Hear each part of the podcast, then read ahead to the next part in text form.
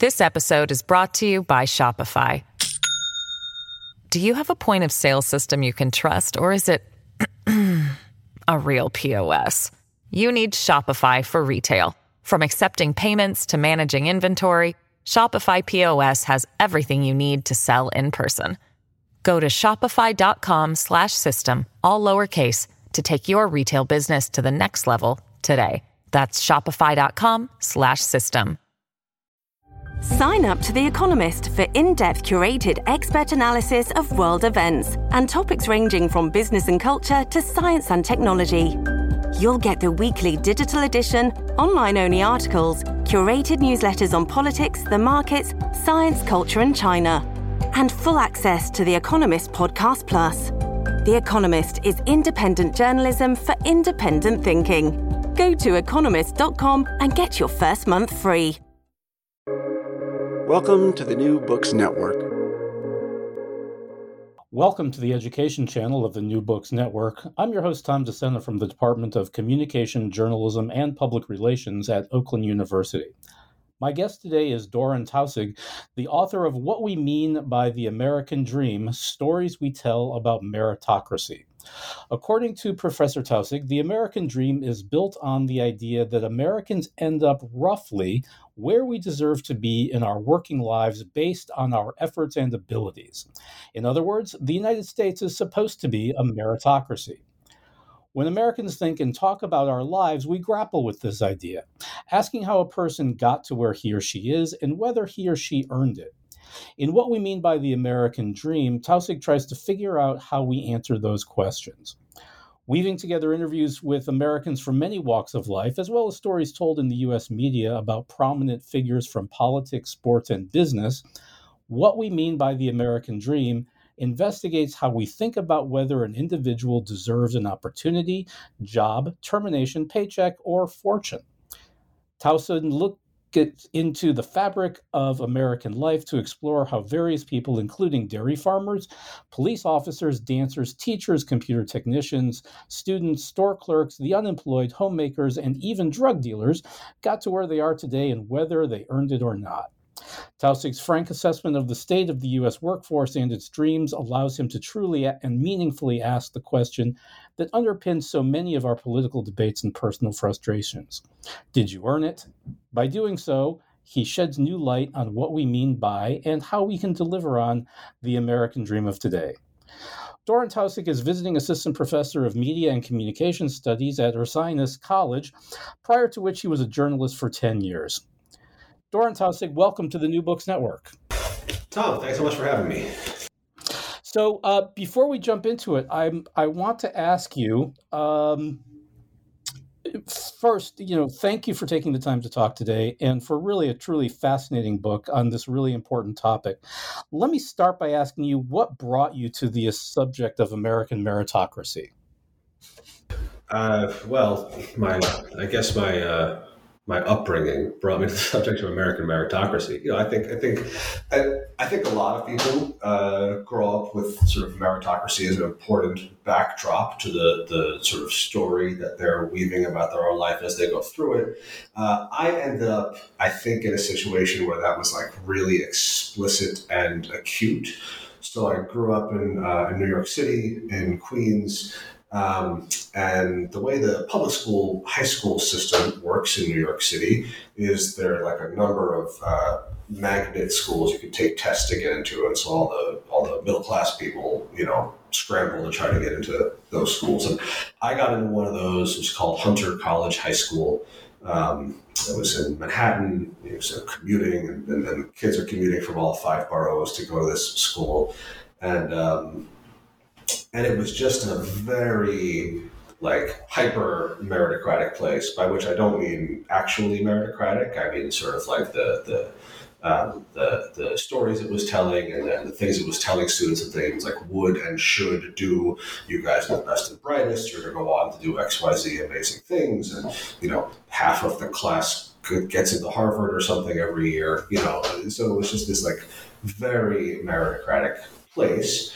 Uh, and then you, you know, get out of our eye, got out into the wider world and, you know, experienced a number of successes and disappointments and um, and just kind of found myself interested in whether or not uh, other people had the same hang-ups that I did about like whether we were uh, earning or deserving our successes and failures. And uh, and I decided to, to ask them. Yeah, it's interesting. Uh, my my son is fourteen, and we're we're exploring high schools right now, and um, and it's really interesting the way that the some of the the local schools frame the the ideas uh, of what they can offer to uh, to young people. So um, I want to I want to go next to asking you to read a little from your book. Uh, again, it, it's an excellent book. Um, if you could uh, pick up uh, from the end of the introduction, um, that that last paragraph. There is a great deal of emotional and material investment tied up in the American idea that merit can and should be rewarded in our working lives. It serves as, as a justification for the distribution of prestige and resources in society, and informs our sense of self-worth. After talking to Americans about the role merit plays in their own lives, and reading accounts of the lives of American public figures, I think that the ways we assess merit are in many ways confused and contradictory, but also, in an important sense, filled with potential. We are in a moment now when, because of simmering doubts about meritocracy, interrogating our assumptions and tapping this potential seem possible. That's why this book exists. So let's start by defining some terms for folks. Uh, we can probably do this a couple of different ways. What do we mean by meritocracy, and what does it have to do with the American dream? Or I suppose even alternatively, what do we mean by the American dream, and what does that have to do with meritocracy? Okay, let's let's...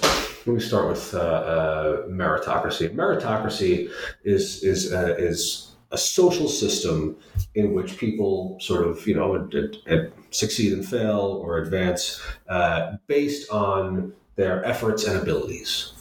Um, this is an idea that uh, traces back well before anybody used the word meritocracy. You know, uh, the word meritocracy was coined, I think, in like the nineteen. I should know this because I wrote a book about it, but it's in the book. So like the nineteen fifties. Um, but you know, way back at the founding of this country, Thomas Jefferson talked about uh, the country having an aristocracy of talent, right? Um, so the so so the idea is is a society where people are sort of uh, rising according to their merits. Right. Um, so that's that's meritocracy. Did you ask me to talk about what merit means? I can't remember. Or is that or is that for later? We're going to talk about that a little bit later, but let's let's discuss this idea of, of you know, what you just described.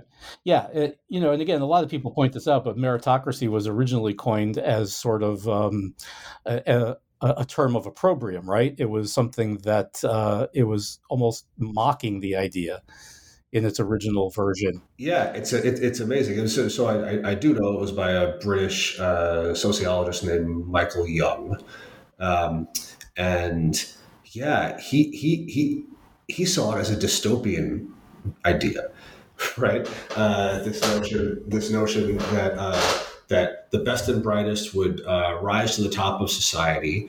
Um, which would mean, and you think about sort of like the, the, the very like class-based uh, British society of, of, of his time, um, which would mean, you know, in, in, in his mind and in his fears, like the potential leaders of the working classes of the labor movement being pulled out of the labor movement and put into the elite, right? And so, so his fear was that meritocracy would work and there would actually be the best and brightest at the top, right? Um, and and he talked about meritocracy as this like you know like like like uh, really bad and painful uh, system.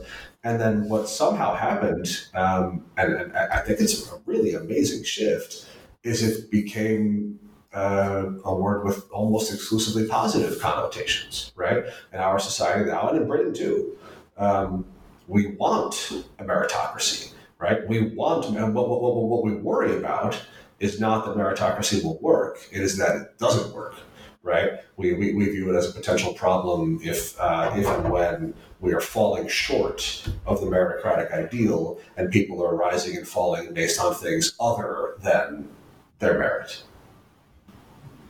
And I think that probably has a lot to do with, and, and maybe this is the right time to talk about it, because because we all want to believe that we have merited, you know, our our position in life, right? That that that merit goes to, you know, rewards go to people who merit them. So let's talk. A, oh, so yeah, let's talk a little bit about that idea of merit. Okay, so well, well, so so just to just to, to, to reiterate what you just said, I think we live in a society, and and I think this is such an implicit or, or, or taken for granted idea in our society. It's hard to get your head outside of it. But we live in a society where, like, our dignity as an individual, which meaning like our worth as an individual, is really tied up in whether we feel like we've earned or deserve what we have. Um, and that's not actually the only way to have dignity. Other societies have established it, you know, other ways, but that's like a really fundamental American idea. Um, so yeah, so, so, so people really want to be able to feel like, yeah, I earned or, or deserved or merited, you know, uh, what I have. Um, and we worry a lot about whether or not our social system is set up in a way to facilitate that. And you can think about what people talk about when they argue about uh, who deserves things. They talk about privilege. They talk about, you know, uh, uh, you know, silver spoons and head starts and, and, and that kind of stuff. Um, but then you've just asked about merit. We also have the sort of question of like, okay, well, what does it what does it mean to earn what you have? Well, it means I did it on my own. Well, what does that mean, right?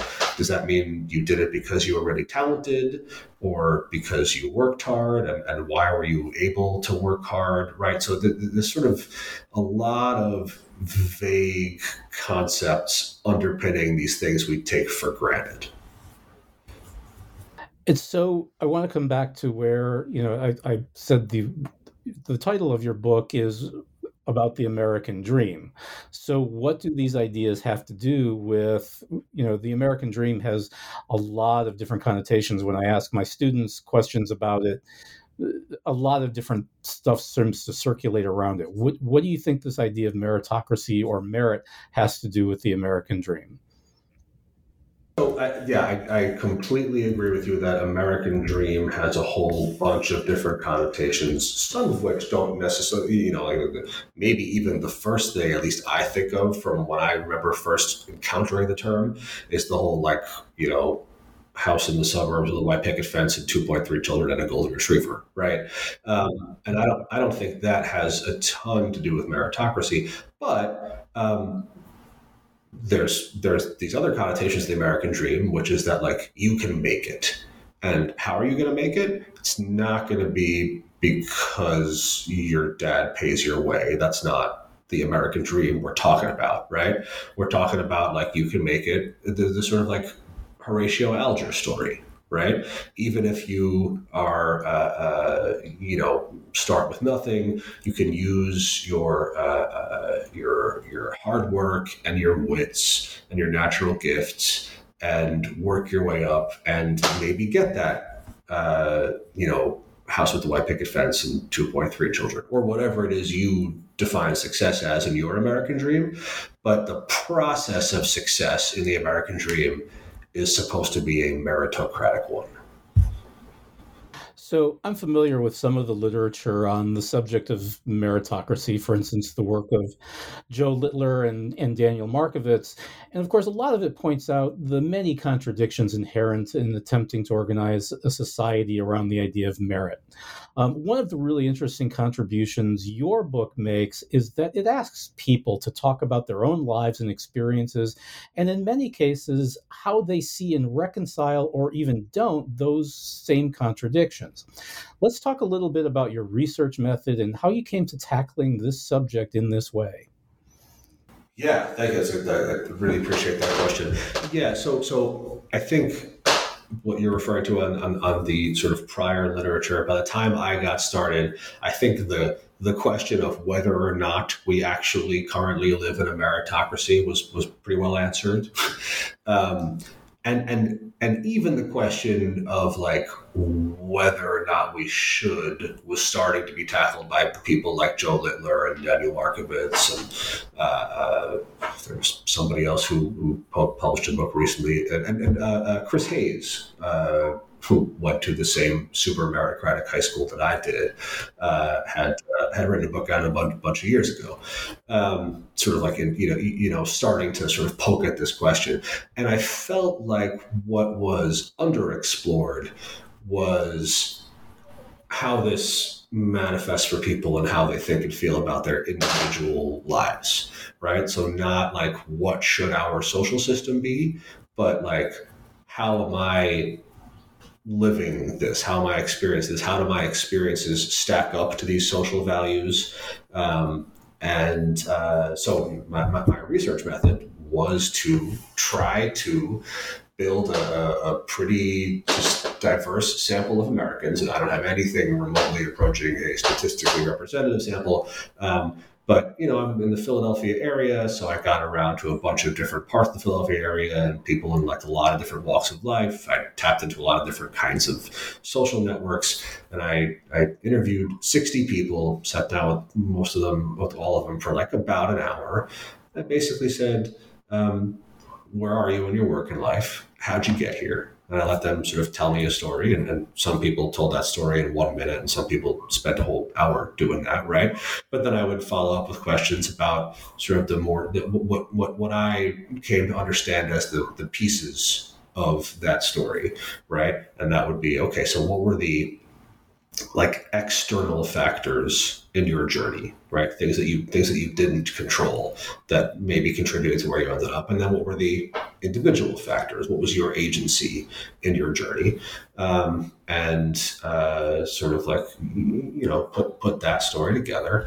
Uh, and then toward the end, I, I asked people, do you feel like you have earned or deserve where you're at? And uh, and then do you feel like most people who, you know, you know, when you look around our society, earn or deserve where they're at in, in America today? And that was that was pretty much the conversation I had with, with sixty pretty different people. So before we get into some of those conversations, in the first chapter, you analyze how merit is addressed in media accounts of public figures, people like Carly Fiorina, Ivanka Trump, what the people you call American idols. So what does our encounter with such figures say about our understanding of uh, Americans' understanding of merit and meritocracy? Yeah, I apologize for forgetting to even mention that part of my, my methodology was was looking at some media stuff. Um, the, the I think the most striking thing about that, the point I really try to take from looking at the sort of like the way we think and talk about public figures is, you know, so so there's this sort of like very simple, straightforward narrative about the way Americans think about meritocracy, which is, we think we live in a meritocracy, right? Um, like that, that is sort of like the stereotype of Americans. We think we live in a meritocracy, uh, and and our, our our cultural outlets are sort of constantly beaming to us the message that we live in a meritocracy, that, that, that success is earned, right? And I think that when you look at the way we tell stories about public figures or, or, or sort of like the discourse around public figures, you see something different than that. What you see is that we are quite obsessed with the question of whether people earned where they're at, but it's an open question in every individual case. And so we are constantly trying to suss out about each individual, like how they get there, what did they contribute, what was out of their control, and does that add up to deservedness? Um, you know, I write about, and I think the, the, the first anecdote in the chapter is about Carly Fiorina, who uh, was running for the Republican presidential nomination in uh, twenty sixteen, and used as her, like one of her taglines, from secretary to C E O, right? And uh, because she had been a secretary in her early twenties, and then she became a C E O. And this is like a very like Horatio Alger meritocratic implication to this this tagline, right?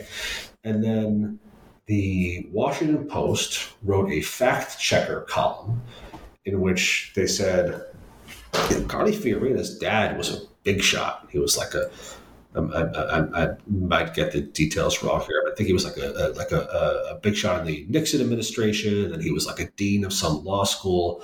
So yeah, she worked as a secretary, like in between college and grad school, but like she was always going to, you know, headed for like the upper echelons of society. And they gave her whatever their rating is, like three Pinocchios or something for like an untrue statement. And this launched this, this whole big, you know, back and forth discourse about whether or not it was fair for Carly Fiorina to sort of conjure this Horatio Alger narrative about herself, given the advantages that she'd actually had. And I didn't so much want to try to, you know, uh, uh, adjudicate that as I just wanted to point out, like, it's an open question about each individual, right? That we're arguing about whether or not they made it.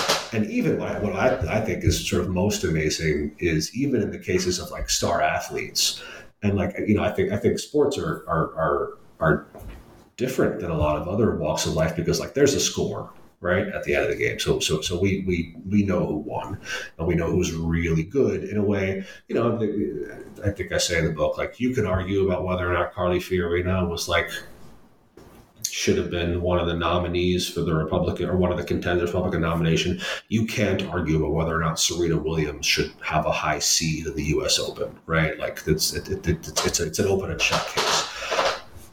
But we still argue about whether or not athletes merit their success, right? We argue about whether or not they won the genetic lottery.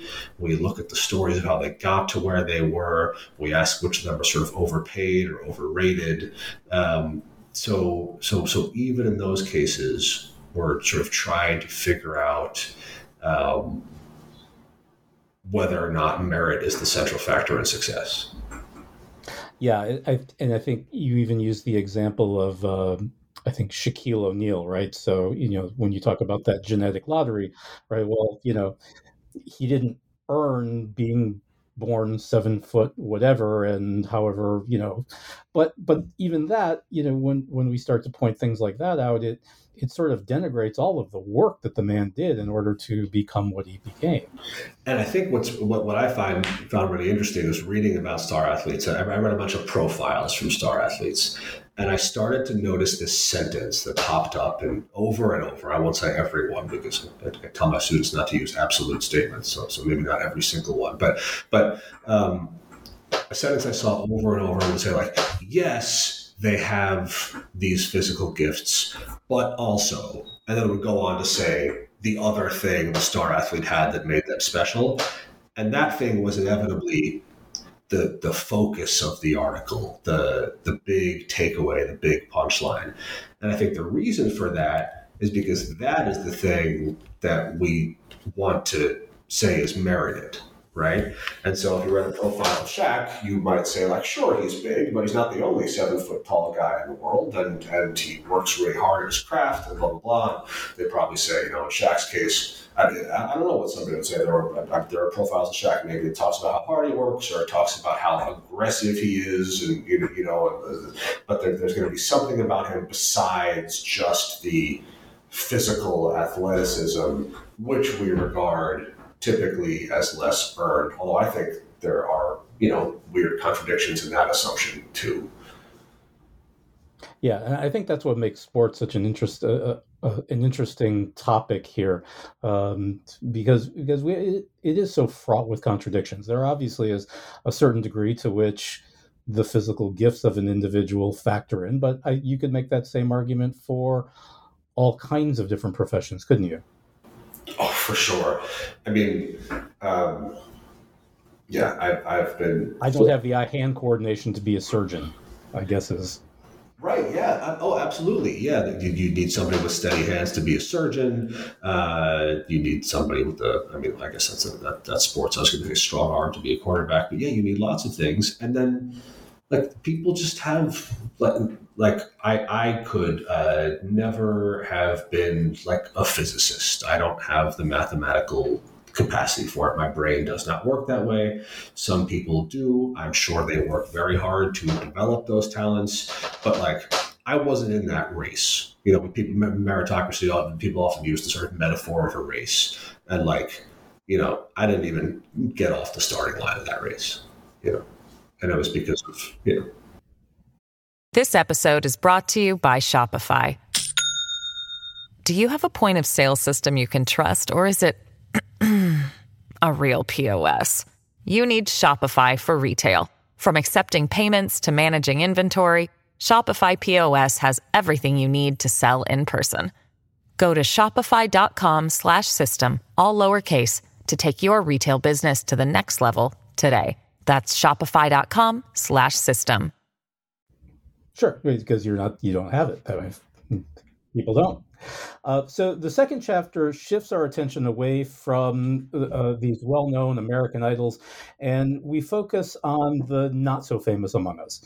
You suggest that people from all walks of life grapple with the question of how they came to be where they are and identify a number of different ways of accounting for their successes and even their failures. Tell us a little bit about the themes that emerged from these discussions. So... Um... I'm just trying to think what, what order to sort of explain this in.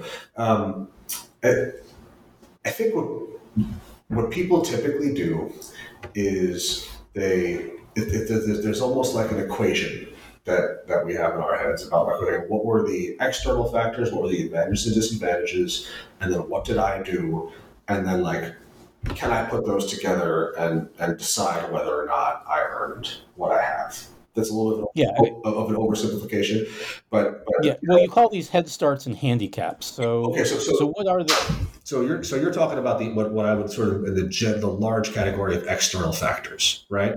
So so people, uh, one of the first questions we ask ourselves is like, you know, what what was my situation? What advantages and disadvantages and disadvantages did I have? And yeah, I call them head starts and handicaps because that's alliterative, right? Um, so. Uh, so one thing, people, so, so people say, okay, what advantages did I have? Um, and so something I found that was really interesting here is that, like, you know, I think Americans have something of a reputation for uh, not wanting to admit or account for their advantages.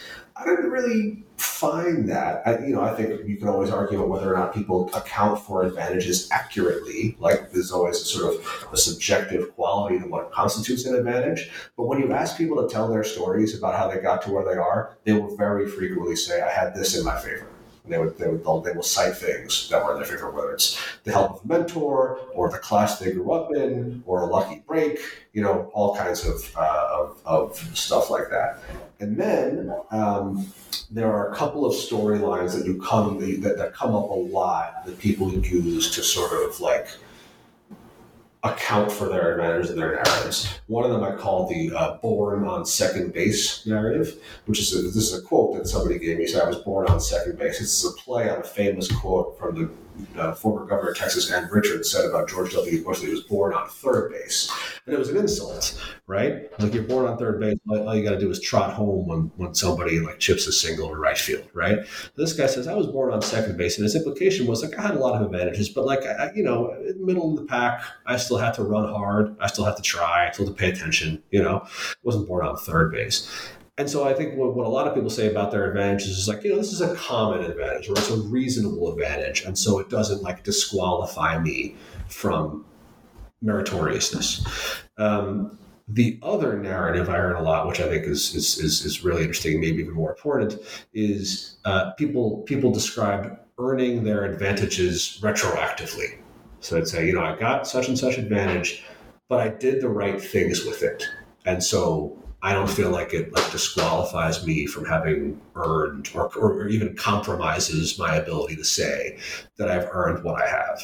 So somebody would say, yeah, you know, I, I got to go to really good schools. My parents paid for my college, but, you know, I, I, I worked hard when I was there. I took it seriously. And so I, I, I feel okay about that. And I don't know, maybe I'm I'm I'm getting ahead of, of, of where you're going here, Tom, but but I think that that's a really important dynamic because that's not a meritocratic process. I, I think I, I don't want to disagree with anybody and say they didn't earn it by earning their advantages retroactively. I think that's fine. But what they're not describing is like a fair meritocratic process. If you have a big head start in a race, even if you run really hard, you still had the head start and the race was not fair, right? Um, and, and and so all I mean by that is not to say that people are, are are like wrong about their lives, but just that like meritocracy is not in fact the standard they are using for deciding whether or not they've earned something. There's some other standard there. Yeah, because I I think the quote from Ann Richards was something to the effect of, you know, uh, he was born on third base but believed that he had hit a triple, and what you're describing and what you're describing is people who were born on third base but but recognized that they were born on third base, but that still flies in the face of what we conceive of as a meritocracy, where we all start at home plate. Right. Yeah. It just like if the standard for earning something is this was a meritocratic process, then it then then having a big advantage like compromises that fatally. Right. Now, I, and, and I think I think people look at that and they say, well, I didn't control where I started and I don't want to deny myself the opportunity to say that I earned what I have. So I'm going to just look at what I did, which is, I think, a reasonable thing for people to say uh, and a way for people to sort of like feel about their lives. It's just not meritocracy, right? Right. It is not meritocratic. So let's talk also about the handicaps, though, because you tell some fascinating stories here about people who, who, in addition, you know, who, who clearly were not born on third base, right? That, that that really did have to even struggle to get to the plate, I think. Yeah, um, you you see some of the same phenomenon, which is just to say like people are aware of these things, and then they they craft stories using a few different like storylines you see over and over again to sort of like figure out how to weave or factor in their disadvantageous situations into their conclusions. So one possible storyline you'll see is somebody saying like, yeah, I had all these disadvantages, but I still made X Y Z really big mistakes. And so at the end of the day, it's on me.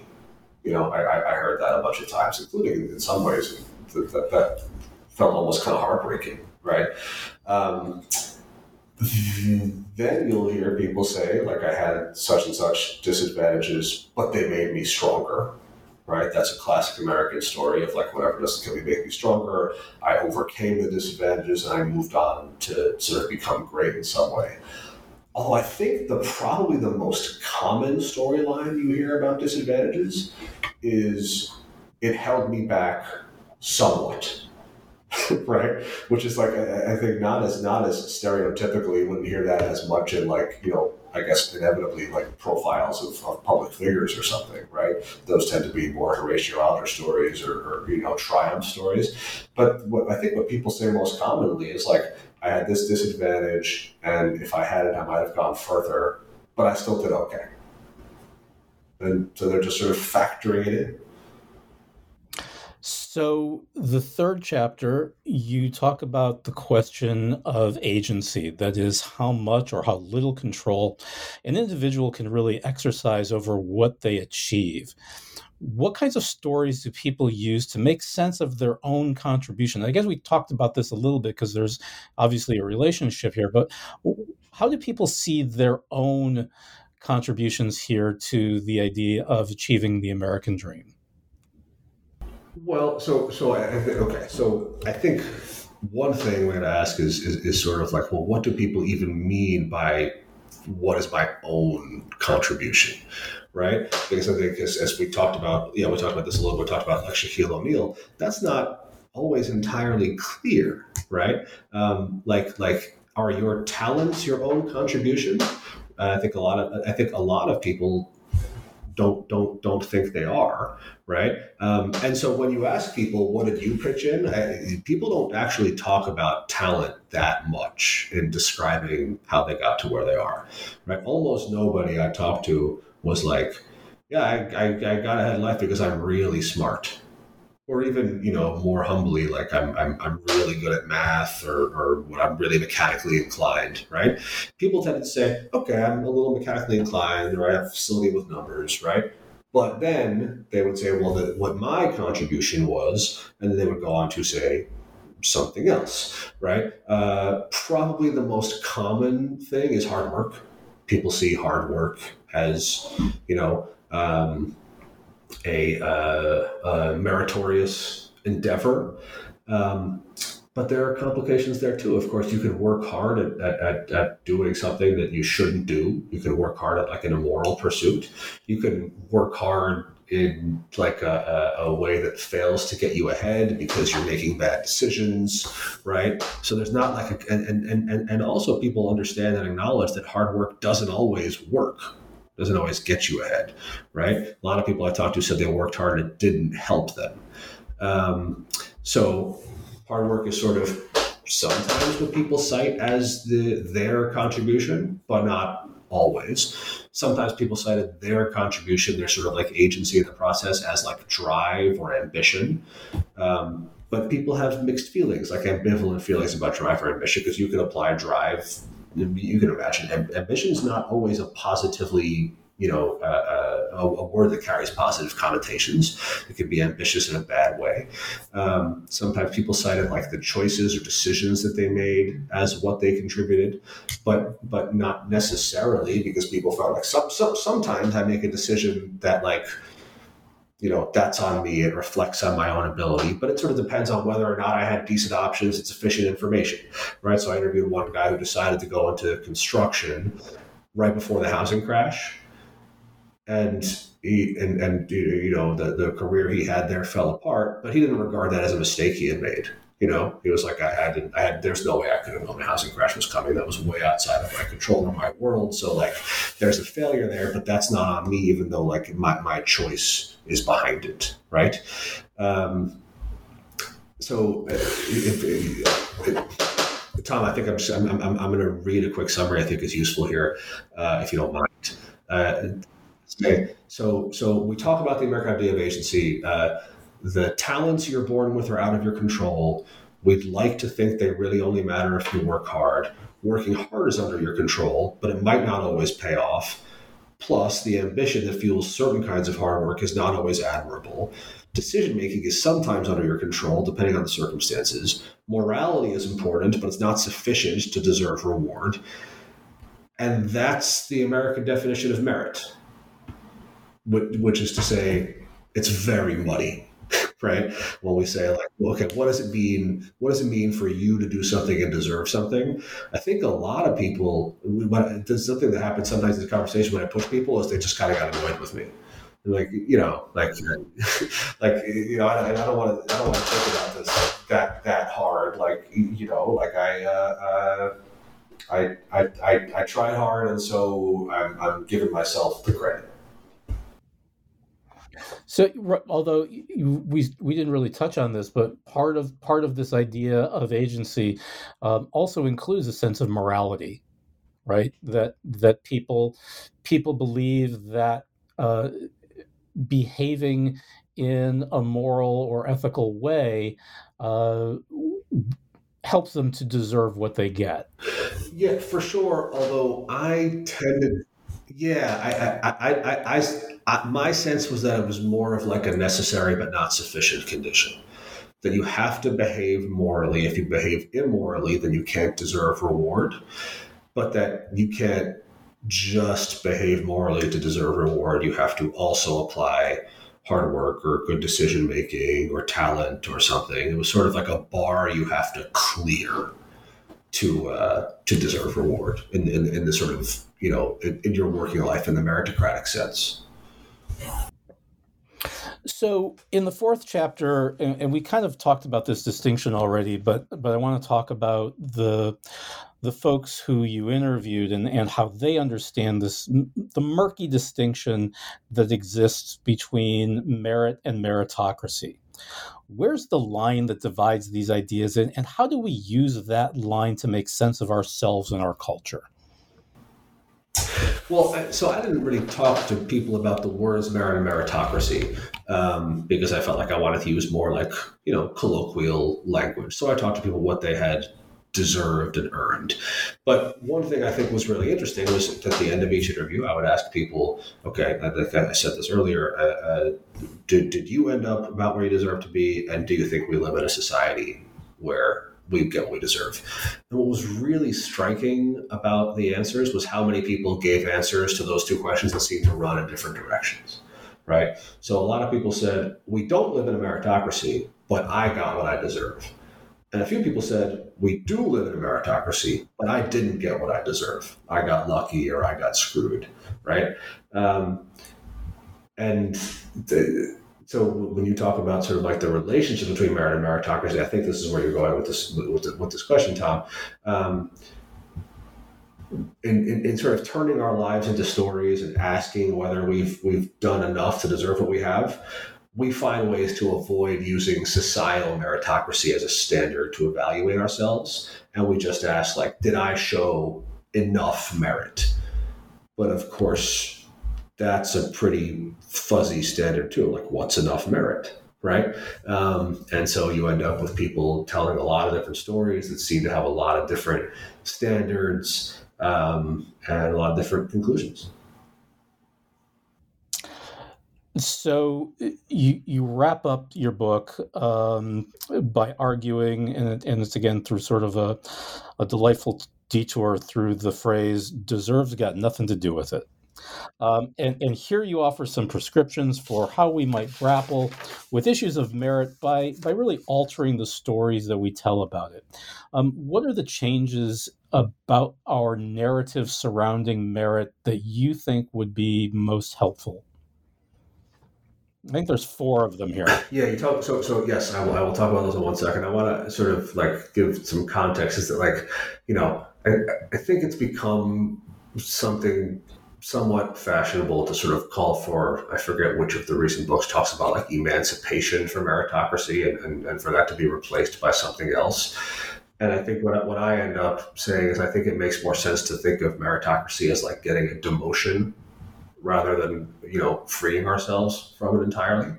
Um, I think like there's a, a, a lot of like uh, important ideas come out of the sort of meritocratic premise, like the idea that birth shouldn't ter- determine destiny, that employers should hire qualified applicants, that, that trying is worth your time. And so I say, instead of instead of throwing meritocracy out, we should sort of acknowledge that We're, it's always going to be imperfect. It's an inevitably imperfect situation. And so the meritocratic processes we have should have lower stakes, right? We should try to level the playing field, but we should try to improve quality of life for people anyway, like regardless of what the playing field looks like. And then I say, so I think that we could think and talk about uh, uh, meritocracy in some different ways to sort of like help encourage that sort of thinking culturally. Um, and so, so, so the four kinds of stories that I suggest uh, uh, telling more of are: one is that story, one is the stories that celebrate successes and explain failures as group endeavors without necessarily trying to figure out individual contributions. Uh, I think that we don't see enough of those, and I think that that is, in fact, a, a frequently a reality of how success and failure happen, but it's not really a, a, a way we think about like meritocracy and individual success and failure. That like it depends what group you end up in, you know, what team you're on or what company you're with, that kind of stuff. Um, the second uh, kind of story is I, I suggest we should tell stories that acknowledge the role of talent but treat it as unearned. We were talking earlier about like surgeon has to have has to have steady hands, um, and so instead of pretending that that has nothing to do with it, um, we should admit that that has something to do with it, but sort of like understand that as an imperfection of meritocracy that is always going to be the case, right? Um, Uh, I talk about stories that emphasize the role of chance in our lives. You know, I think one of the one of the big themes of what we what I was talking about when I was talking about how people talk about advantages and disadvantages is they're sort of trying to take advantages and disadvantages and turn them into agency, or or or at least like you know like like like uh, figure out how agency is more important than them. And I think we could just sort of let go of that a little bit and be like, yeah, sometimes chance is determinant, right? Luck is really important. Um, and the fourth kind of story uh, that I suggest telling more of is stories that avoid the trap of suggesting that we're like almost in a meritocracy or sometimes in a meritocracy, right? So you look back at like the Carly Fiorina thing we talked about earlier. A lot of the people who sort of argued that Carly Fiorina didn't deserve what she had because her dad was a big shot, there's like this, this unspoken implication, or sometimes a spoken implication, that somebody else did earn what they have, right? And that if we could just fix X Y Z unmeritocratic dynamics, then we'd be in a meritocracy, and that would be, and then we'd be, that would be set, right? Um, now, I think we should try to fix unmeritocratic dynamics, but first of all, we're never going to get all the way there. We're never going to be set. And second of all, we come all the way back to the Michael Young thing of like, it's not, it's not necessarily where we want to be in a perfect meritocracy, right? Um, And I think that uh, we should uh, uh, avoid critiquing unmeritocratic press, uh, processes in the way that suggests that, again, if we just make it a meritocracy, we'll be good to go. I think you, we will still have all these, you know, even if you're able to eliminate, I don't, you know, uh, all kinds of like, you know, uh, uh, structural advantages, disadvantages, I think it'll still be the case that, like, for example, like, Uh, a narcissist who's in the right place at the right time has a pretty good chance of succeeding, you know, in a lot of contexts in life. Um, uh, and so meritocracy is not going to be, uh, you know, uh, is, is not going to get us to sort of like that, that like uh, perfect, fair, and efficient outcome that we're all looking for. Well, again, I just want to tell you that, um, you know, this book offers so many different uh, provocations to asking us to think about these questions, um, and and and the focus on how we all make sense of some of these ideas, I think, is so important to look at, because, as you say, we're, we should not abandon the idea of meritocracy, but we do have to learn to grapple with it and, and make it so that uh, perhaps some of its more pernicious aspects don't don't dominate us as much. I, I agree with you agreeing with me. Thank you for the kind words. uh, so before we wrap up today, let me ask uh, what you are working on currently, and, or what we might look forward to from you next. So um, it, it, it, it's kind of a long walk, but but my uh, my field is actually uh, mostly uh, journalism. I was a journalist uh, for a decade, and and, and now I, I research and write about journalism. Uh, I've taken an interest recently in the relationship between uh, conservatives and journalism, um, and uh, which which I regard as a, a, a this, the, I think the sort of like um, you know uh, informational divide and trust divide is a pretty big problem. Um, and so I've been working on that. I have a piece coming out with my colleague, Tony Nadler, hopefully pretty soon at Columbia Journalism Review, about the different philosophies you'll find among journalists about how to deal with the fact that the conservative movement writ large, like, regards mainstream journalism as at best untrustworthy and at worst explicitly the enemy. Uh, we talk about how this, the, the sort of two big schools of thought are, are make nice or screw them, and maybe try try to think if there's there's any other uh, possible approaches. Um, and I'm working on a piece about like this this local newspaper in Pennsylvania County that's uh, really purple, uh, meaning like pretty pretty politically mixed, and has all the reason in the world to want to be able to serve a cross-partisan audience, but just ends up getting the same exact fake news, subscription cancellation, like, uh, you know, from, from, from all of the, uh, I shouldn't say all, but from like a substantial portion of like the right wing in the area, they've got right wing leaders and politicians won't talk to them anymore. And just this profound alienation of like now the local press as though they were C N N. Um, and, uh, and so I'm talking to people out, about, about out there about, uh, what the hell happened. Well, that sounds very interesting. Doran Tausig, thank you again for your time and, and really for this excellent work on, on a very important topic. This is fun, Tom. Thank you so much. Once again, my guest today has been Doran Tausig, the author of What We Mean by the American Dream, Stories We Tell About Democracy, from I L R Press, an imprint of Cornell University. My name is Tom DeSena, and you are listening to the New Books Network.